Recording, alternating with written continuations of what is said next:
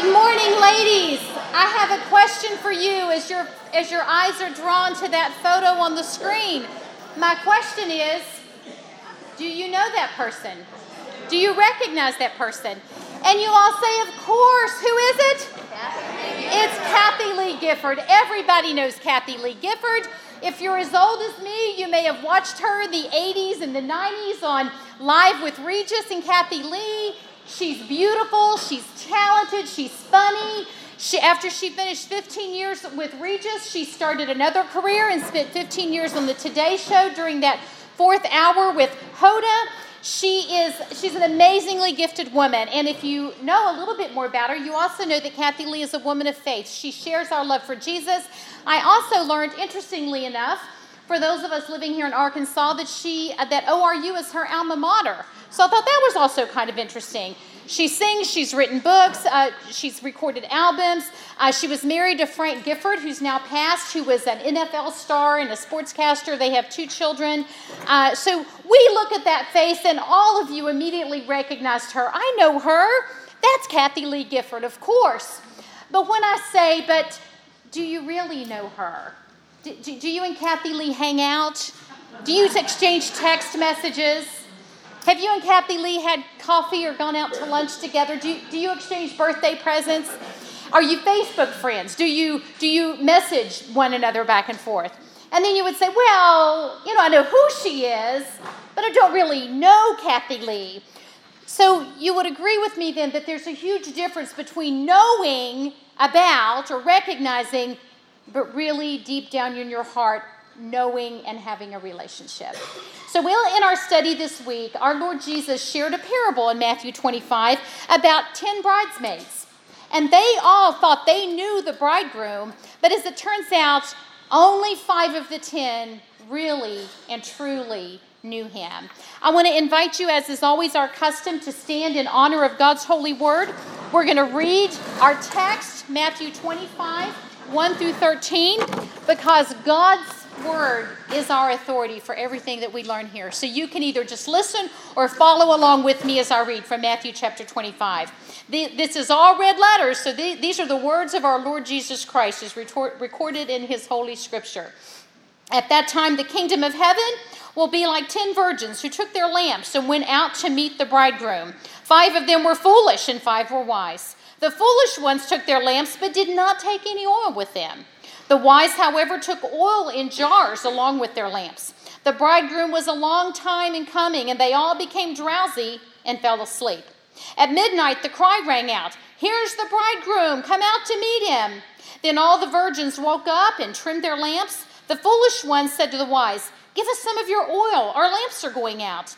No, they replied, there may not be enough for both of us and you, both us and you. Instead, go to those who sell oil and buy some for yourselves.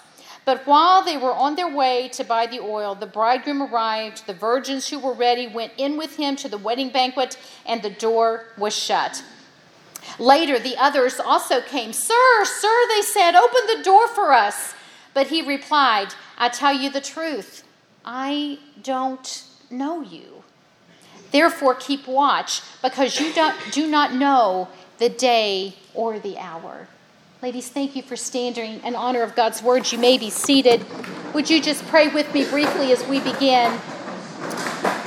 Lord God Almighty, we thank you for your scripture. We thank you that you chose to teach us through parables. And so, Father, today I pray for a spirit of wisdom and understanding to descend upon our hearts and minds.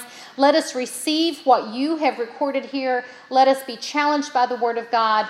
We pray that your spirit would take your word and teach and instruct us and we would leave here as women of God committed to live out the truth that you have given.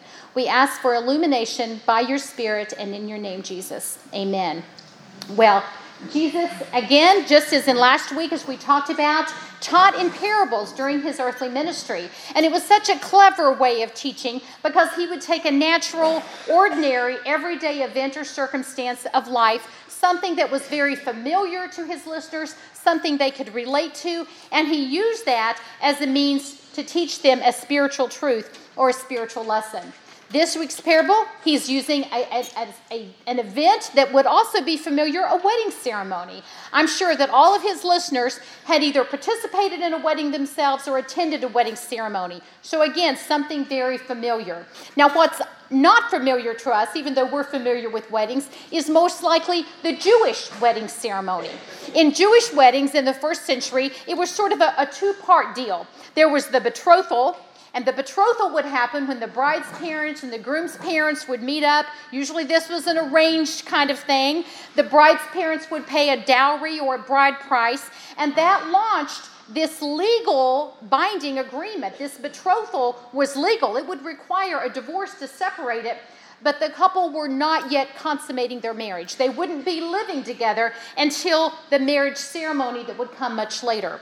If you are a student of Scripture, or if you've just read the story of, of Mary and Joseph, you may be familiar with that word betrothed. We know that Mary was betrothed to Joseph when she when the holy spirit when, when the angel visited and the holy spirit came up on her and she was found to be with child. She and joseph were legally bound through the betrothal but they had not yet had their marriage ceremony to be tied together in, a marriage ceremony and consummating that marriage. So when this happened, it was in that between time. And so as this parable unfolds, this couple in the parable Jesus is relating, they have been betrothed, and now it's time for the marriage ceremony.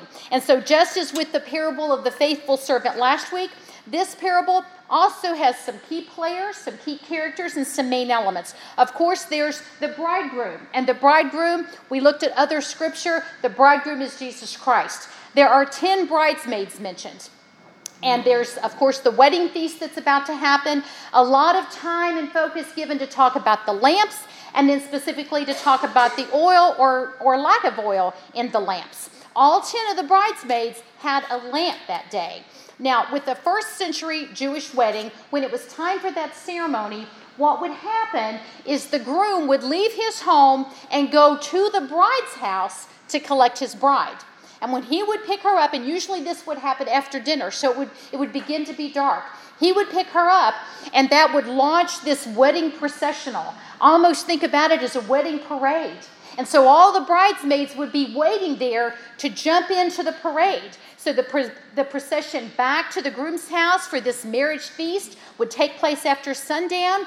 And so, of course, a lamp would be needed. This was a time no electricity, no street lights, no flashlights, batteries. They had to have a lamp if they were going to get to be part of that marriage processional. This was a festive time. This was a happy occasion, a time of celebration. And so, using a marriage as the backdrop for his parable and his teaching, relatable to the audience, understandable to his listeners. Jesus knew that his listeners would re- this would resonate with them. They would understand, they would identify with the, the wedding processional. We have to work a little harder to understand because this is not a part of perhaps our culture. The ten virgins, or I like to call them the ten bridesmaids, they would all have been unmarried young girls, friends of the bride, and they're all there waiting to be part of that wedding parade or the processional to the groom's house. In many ways, those 10 bridesmaids are all very, very similar. But in the most important way of all, they are very distinct. And in his teaching, our Lord Jesus Christ differentiates them by declaring five to be wise and five to be foolish. So I want to examine those similarities between the five and the key distinctive difference between the other five. So, first of all, when we look at them, they all responded. They all showed up. They all expected the bridegroom to come. They showed up. They wanted to be a part of the feast. And so, if when we sort of make this application to today, these are the people that are showing up today for worship. These are the people that plant themselves in the pew on Sunday morning and show up for Sunday school or even Bible study. This is the visible church showing up, serving, wanting to be a part of God's people, craving that fellowship. This isn't the people who are antagonistic to the gospel. This isn't the people that are saying hateful things and, and tweeting and posting mean things about the church on Facebook. These aren't the people that are self proclaimed atheists. For all outward appearances, these are all people who are drawn to God, not the people that are stiff arming God. So that's kind of interesting. These are all women eh, that, that, that, would look like us, the church ladies. They all look like good church ladies, good girls on the outside. They're all dressed in their virgin garb. They're all wearing their bridesmaids' dresses, if you will. They all look like they belong there. Now, today when we try to make an, an, application to that i'm grateful that there's not kind of a look that you have to have to belong to the body of christ today there was probably a time that having a, a six inch thick chain reference bible and a really cool bible case might distinguish you as a christian or something like that or, or maybe you were expected to have a, a fish symbol on your bumper sticker but we, we look different today and all are welcome, no matter how you dress. There's no look when you come into the body of Christ today. All these 10 virgins, all these 10 bridesmaids, they all look the same. They were all in the same place. They carried the same lamp. They all had a lamp. Isn't that interesting? No electricity, street lights in the first century. The one job assigned to the bridesmaids was to walk in the procession. Kind of like today, the bridesmaid's job is to walk down the aisle when it's her turn, right? And so they all, in order to walk in that procession, they needed a light. So they all brought a lamp, and, and, and they were to shine that light when the bridegroom would come to help them get all the way to the marriage feast. They all had some knowledge of the bridegroom. And just like we all know Kathie Lee and we readily recognized her picture on the screen, they all knew who he was. I think the most important or the most interesting to me similarity between both of them is that they were all sleeping. All of them. The wise and the foolish went to sleep. The bridegroom, he took a little longer than they expected. Jesus is our bridegroom, and probably to some people's way of thinking, and especially if we could go back in time and talk to those who were alive in the first century, I think they would probably be very surprised that our Lord has tarried this long with his return. Jesus is probably taking a little longer to come back than many expect. All 10 bridesmaids were waiting on him, and every single one of them fell asleep as they waited. Waiting in faith is not stressful. Waiting in faith should be peaceful. And it's interesting that the wise were able to sleep just the same as the foolish ones. It's not wrong to sleep. The rhythm of life means that we go ahead and do our jobs even as we wait on faith for our Lord to return. We are not called as women of God to get on our lawn chair and climb up on our roof and, and 24 7 be looking at the sky, watching for the Lord to return. We are to be about the things and the tasks and the jobs that are before us. We go to work, we eat, we sleep, we love our babies. We change diapers. We spank them when they need it. We love our husbands. We, we clean our toilets. We vacuum. We weed our garden. All those different things. And, and, and there's a zillion of them in a group this size. We could think about all the things that were on our list yesterday. Doing our job is part of the rhythm of life. And that includes sleeping, it includes resting, it includes expecting him to come and watching for him to come, but there's not this requirement that we have to keep vigil 24 7. The sleeping wise bridesmaids slept that sleep of peace and joyful confidence. They knew that whenever he would come, they were ready. Whether it was sooner or whether it was later, they were ready. They knew that they were ready, and they had oil to last all the way into the dark part of the night. Do you and I have faith that sustains us through the darkest part of the hard days? Do we have faith that's going to last all the way through those hard times that might come in the dead of the night, in the, in the hard, dark places of life, and the hard things it sometimes brings if our Lord continues to tarry? Now, those I, I, love this quote that I came across this week. I wanted to share with you by Victor Hugo. If you recognize that name or it sounds familiar, he was a French poet and author, novelist, and he wrote Les Mis. But here's a quote from Victor Hugo I found interesting. He says this Be as a bird perched on a frail branch that she feels bending beneath her, still she sings away all the same, knowing she has wings. You know, we can be like that bird that the branch that we're perched on might feel precarious. It might feel uneasy. It might feel like it's swaying in the wind and it's cold outside, and, and, and we just feel like that branch is going to give way any minute. Some of you have been through some devastating, challenging circumstances in the last few weeks or the last few months. And you know what it's like to be that bird out there on a branch in the cold and just feeling like it's whipping past you. But yet that bird sings because that bird knows it has wings. Our wings are our faith in the Lord Jesus Christ. And when He comes, we can fly away with Him and we are safe and secure. We can be like that bird. We can sing and worship and praise God even when the branch is creaking, even when it feels precarious and the wind is blowing, because we have wings of faith no matter what storm blows in. We are His, come what may. Amen. So the sleeping fools, though, in contrast, they didn't consider the possibility of disaster. They didn't even think about the possibility that the bridegroom would take longer than expected. They had just shut that truth out. And so, yes, they slept along with the wise girls, but they slept with foolish optimism. They slept with just thoughtlessness. They had they were not really prepared. And so then they're all awakened. They all hear the shout, "He's here! The bridegroom is here! Wake up!" Not one of them slept through the announcement. They all knew that he was there. And ladies, when our Lord Jesus Christ returns, when our bridegroom comes, everybody's going to know. Everybody's going to know he's back. 1 Thessalonians 4:16 says, "For the Lord himself will come down from heaven with a loud command, with the voice of the archangel, and with the trumpet call of God, and the dead in Christ will rise first." There will come a time when that trumpet is heard and we know he's back. And we know he's here, he's here, and we start worshiping and singing hallelujah.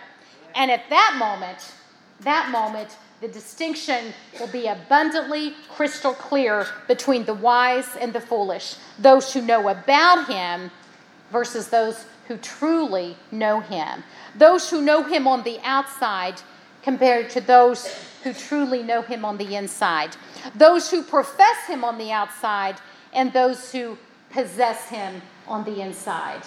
Those who have the presence of the Holy Spirit that are sealed with, with His presence. The single difference between the wise and the unwise is the oil in the lamp.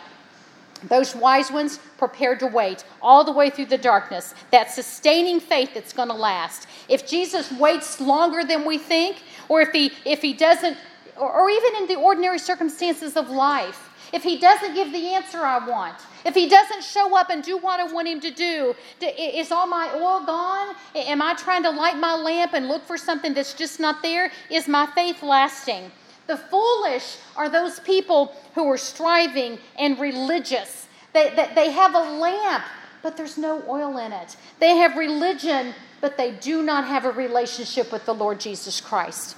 Real faith in Jesus means the Holy Spirit is present. Real faith in Jesus means we're a true believer. The real woman of faith is alive in Christ. She is filled up on the inside with the oil of faith. The Holy Spirit has taken up residence in her heart. In short, there's oil in your lamp if you're a woman of God. So I want to I want to take some time this morning to talk about and examine the oil since that seems to be the key distinction between the wise and the foolish. They looked the same in so many ways, but the difference was the oil. Now, we could spend a whole morning, a whole semester, a whole year studying the Holy Spirit without a doubt. So I had to keep paring down and paring down and paring down what I was going to hone in and share with you about the Holy Spirit. I'm going to go through this. I'm going to share several verse references. I invite you and encourage you to jot down those verse references. Some of these are even in our text this week in your daily questions, but just jot down the references. There wasn't even time to put them all on the screen. Go back later, read those verses, write them out, ask the Holy Spirit to reveal to you the truth that is there. But when I tried to come up with the points I felt like we needed to hear about the Holy Spirit today, I went to one of my go to references, Systematic Theology by Dr. Wayne Grudem. It's a, a, big old thick book that just I have found very enlightening in my study. So that's the source of these four overarching key areas. So the work of the Holy Spirit, number one, He empowers. First of all, He empowers by giving us spiritual life. The familiar verse that we go to if we're sharing the gospel is always going to be John 3:16. We've probably all memorized that. But what you may not be aware is who Jesus was talking to. Was talking to Nicodemus. Nicodemus came to him at night, and those words were shared with him as, as Jesus shared the way to eternal life. A few verses before John 3:16 in verses 6 and 7, Jesus said this to Nicodemus. Flesh gives birth to flesh, but the spirit gives birth to spirit. You should not be surprised at my saying, You must be born again. You must be born again. When we are born again, we have that oil and we have that lamp. The thing about being born again, that second birth, that tells us there was a first birth, and, and for there to be a new birth, the old life had to die.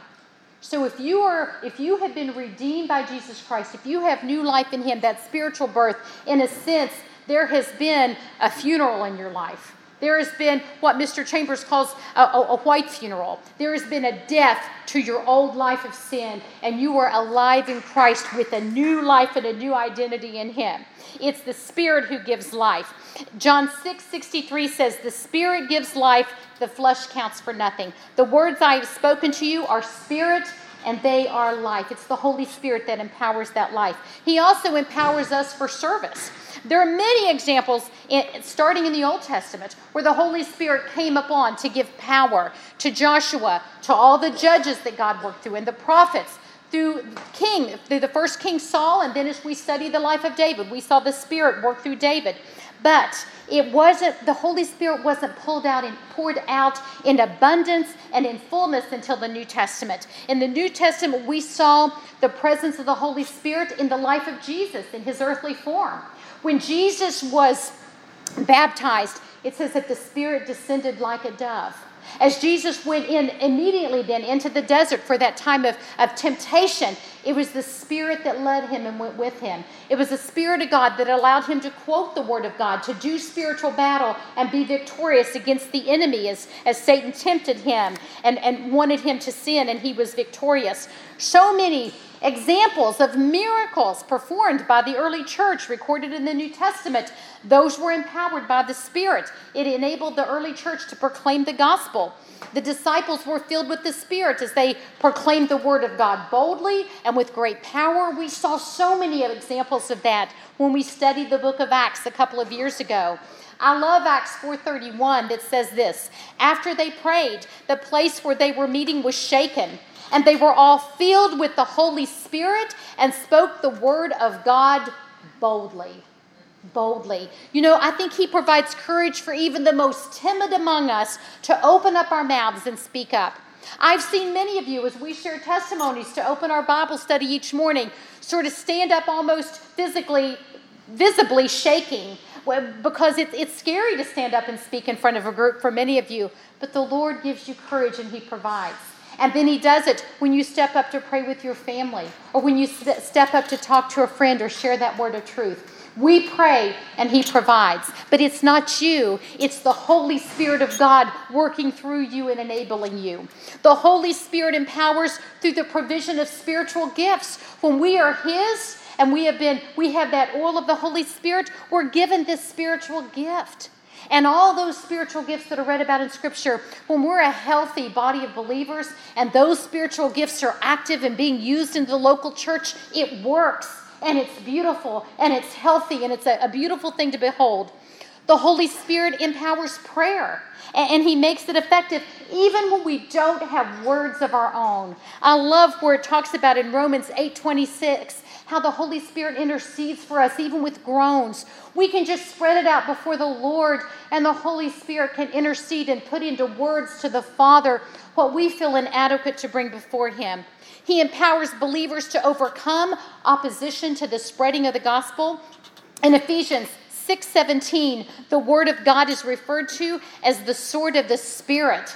Of course, that's that powerful passage on suiting up with the armor of God and talks about us doing battle in this world. And the, one of the final elements of the armor, the one offensive weapon that we have, is the Word of God. And it's referred to as the sword of the Spirit. It's the Spirit of God that lets us know this Word and share this Word. Scripture tells us that it's foolishness to those who are perishing Reading the Word of God for those that, that don't have the Holy Spirit is, is probably akin to reading a foreign language. It makes no sense to them. But when we are indwelled by the Holy Spirit, we can read it. He gives us illumination, He gives us understanding. So the Holy Spirit empowers. Are you and I allowing the Holy Spirit to empower us to live as women of God? The second thing is that the Holy Spirit purifies. He works in us first to cleanse us from sin, but then He continues to purify us because we get dirty living in this world. We're still prone to sin and prone to wander, but He continues to work in us to make us more holy. That's that process of that big churchy word called sanctification. It's a changing and conforming to His image. I love 1 Corinthians 6:11. You were washed, you were sanctified, you were justified in the name of the Lord Jesus Christ and by the spirit of our Lord. According to 2 Corinthians 3:18, we are being transformed into his image with ever increasing glory. Don't you love that? Ever increasing glory. We do not stay the same. We are ever changing. And it says that that ever increasing glory comes from the Lord who is the Spirit. That process of sanctification and transforming and ever increasing glory, that's the result of the Holy Spirit working in us and through us. It's evidenced by the fruit of the spirit being, being present in our lives. Galatians 5.22 tells us what that fruit bearing in our lives looks, looks like. It's love joy peace patience kindness goodness faithfulness gentleness and self-control. It's the super fruit it should all be there and evident in your life if you are being transformed to ever increasing glory and looking more and more like your father. Are you and i allowing the Holy Spirit to purify us? Are we growing in personal holiness as women of God? Are we listening to His prompts and His leading?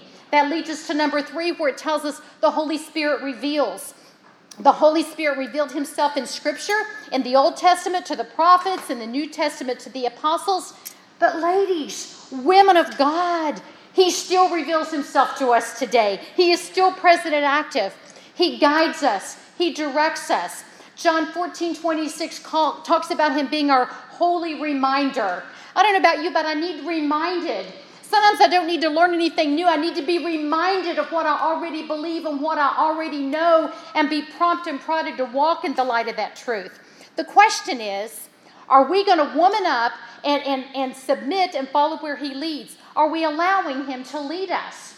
When my kids were in high school, I made sure they got ballroom dance lessons because I thought they may go to the governor's ball someday. And so I organized a group thing and had a bunch of kids come, and we learned to waltz and we learned to jitterbug and rumba and all the tango and all those fun things. I got to confess to you, this Baptist girl loves to dance. I just love to dance. My husband, not so much. My son Kyle, not so much. But my son Luke can cut the rug. He's a good dancer and he loves to dance. So this mama gets very excited if I get invited to a wedding and Luke is going to be there and there's going to be dancing. Because I know I can't count on Kevin to dance with me, that Luke will dance with his mama. But as Luke leads me on the dance floor, he will often whisper in my ear, Now, mom, I'm the guy. You got to let me lead. It will come as no surprise to anyone in here that sometimes I try to lead. But there's a, there's a subtleness to dancing. You know, the, the, the, guy's arm on your back can just use his fingers to, to direct you and his hand in your hand. It's a beautiful dance. But somebody has to lead. You can't have two people leading and, and have a beautiful flowing movement on the dance floor. So it, when I'm dancing with Luke, I need to let him lead. And if I'm going to, to dance through this life, with joy and contentment and purpose. I need to dance with the Holy Spirit and I need to let Him lead. I need to take my cues from Him. Laura doesn't need to lead out, Laura doesn't need to lag behind, but Laura needs to follow where He leads, and we all do.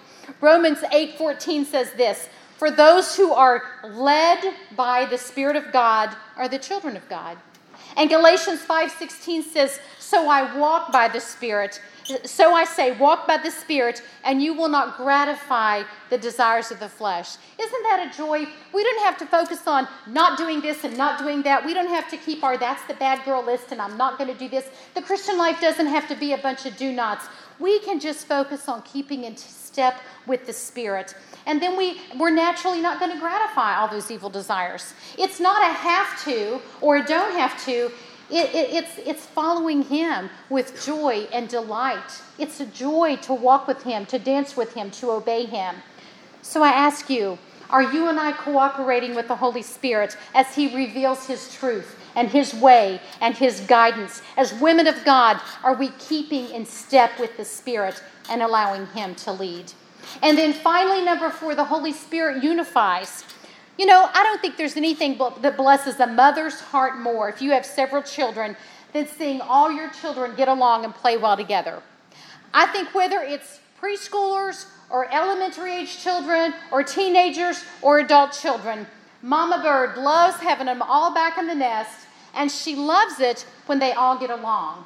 It's music to our ears to hear them laughing and interacting, playing board games, having each other's backs knowing that they're not just brothers and sisters, but they really love each other, that they're really there for each other. That blesses our mother's hearts. We know we're created in the image of God, and so surely then, with as many verses as talk about unity in, in, in the body of Christ, God feels the same way about his children.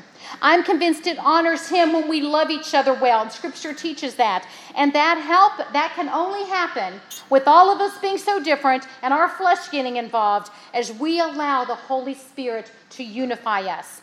Following the coming of the Holy Spirit at Pentecost, the scripture tells us in Acts 2 that the early early believers they gathered together in community. It says they devoted themselves to the apostles' teaching, to fellowship, to breaking bread, and to prayer. They loved together, each other. They came together. That's joy and community and loving one another well. That's sweet Christian fellowship.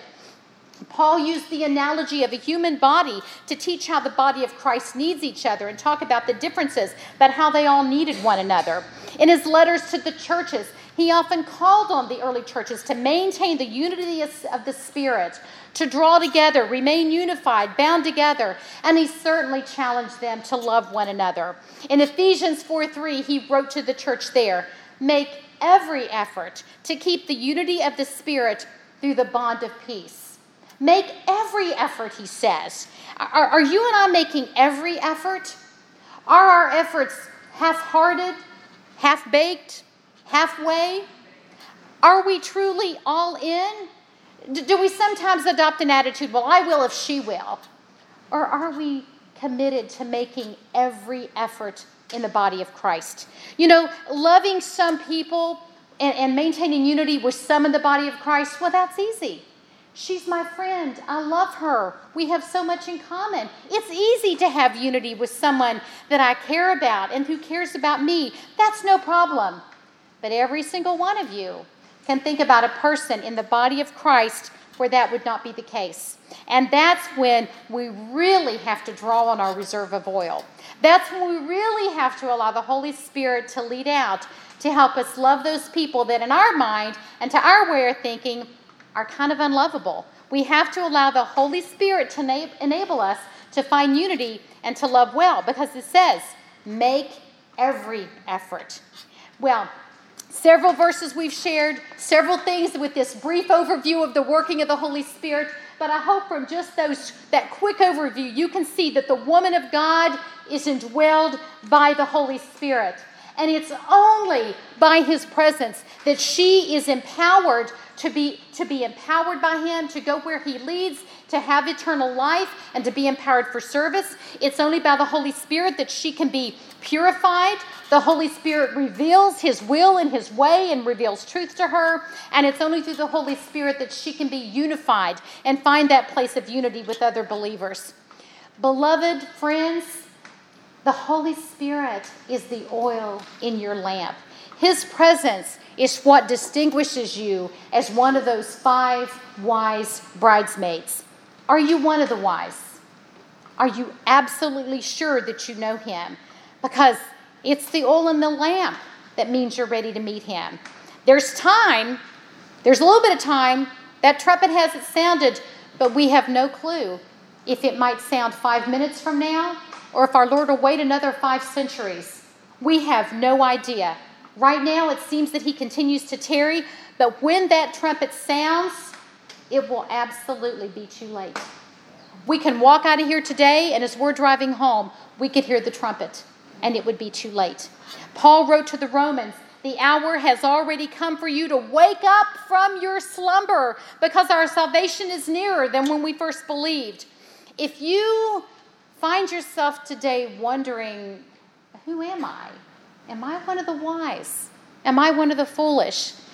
If you kind of think that you might be professing Christ, and I believe that your presence here today means that every single one of you is professing. You have chosen to identify yourself with the body of Christ by coming to put yourself under the Word of God and to learn from Him. So you're professing, but only you know if you are possessing faith in Jesus Christ. Only you know if your lamp is filled with the oil. You may have a lamp, you may look like one of the other bridesmaids on the outside, but is there oil in your lamp? When Jesus returns, that faith can't be bought or borrowed. You ask some people if they know Jesus, they might say, Oh, yeah, I've been in church since I was a little girl. My, my grandparents started that church. Just like the foolish bridesmaids couldn't go buy oil, we can't borrow faith in Christ. We have to come to Him individually. It doesn't matter what family you came from. When the bridegroom came, the five foolish girls, they couldn't borrow any oil. There wasn't time to buy it, and they missed out. The door was closed to them, and as a woman pointed out, that, uh, and I just sort of missed that, it was locked. There was no way of getting in. They only heard the most devastating words that will ever be heard. And a lot of you have heard some devastating, hurtful words in your lifetime. You can go right right now and think about something that's been said to you that's painful and hurtful.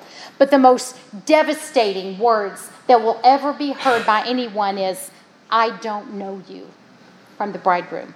Jesus is our bridegroom, and he has not come back yet, but he's coming. He is coming. Are you ready? And you know what? You can be you can make sure that you're ready.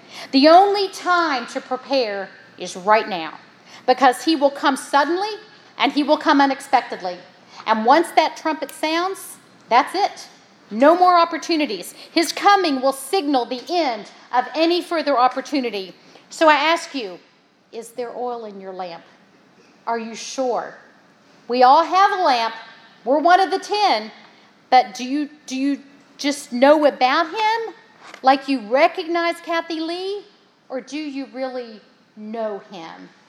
Jesus wrapped up his parable with two words that were also found in last week's text on the parable of the unfaithful servant.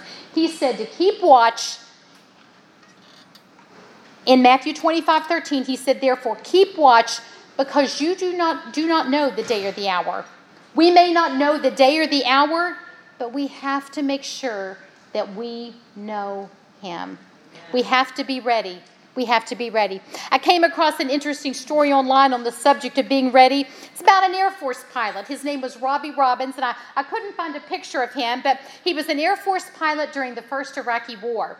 And after his 300th mission, he was surprised to be given permission to immediately pull his crew together and to fly his plane home. And so uh, they flew across the ocean to Massachusetts with all of his crew. He ended up driving overnight to home in Pennsylvania. And he got to his home in Pennsylvania. And when his buddies dropped him off at his driveway, it was early morning. He was so anxious to see his family, he didn't want to waste one more minute. And when he got out of the car and he looked up, there across the garage was this big, huge sign that said, Welcome home, Dad. And he thought, Well, how did they know? I didn't even know myself that I was going to be coming, and I didn't have time to tell them. And he, he goes in the house, and there's the kids kind of getting ready for school, and they're in their pajamas, and they're kind of halfway ready, and they're getting ready to eat breakfast. And then here comes his beautiful wife down the hall. And she's in a beautiful yellow, crisp dress, and her makeup's on, and her hair's done. And he said, How did you know?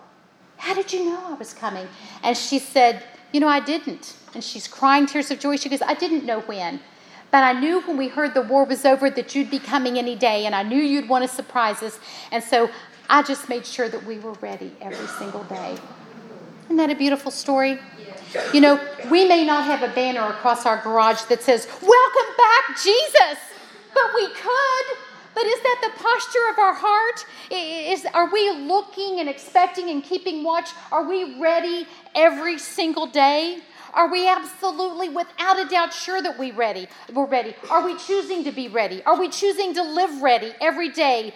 Because you know what? This could be the day the trumpet blows. This could be the day that he comes back.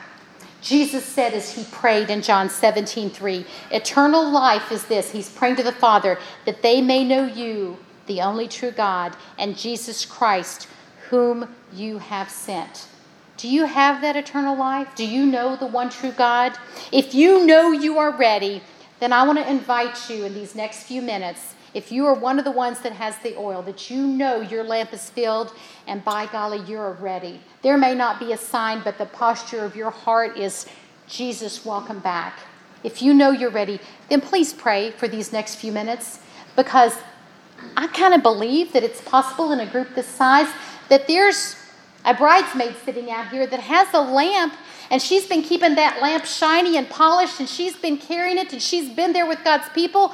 But she's suddenly thinking and realizing there's no oil in my lamp. And I want to be ready because I don't want to get home on my way and hear the trumpet and think, what have I done? It's too late. You know, you find a bill in your pile on your counter that you forgot to pay and there's a late fee, and doggone it, that's too bad or you miss your haircut appointment and oh now i have to have a, a bad hair day for another week because she can't get me in or you, you're going to miss your teeth cleaning appointment. There's all sorts of things that we're frustrated that we miss but you can't miss this because you can't reschedule. If the trumpet sounds and you're not in it's too late but you can be sure.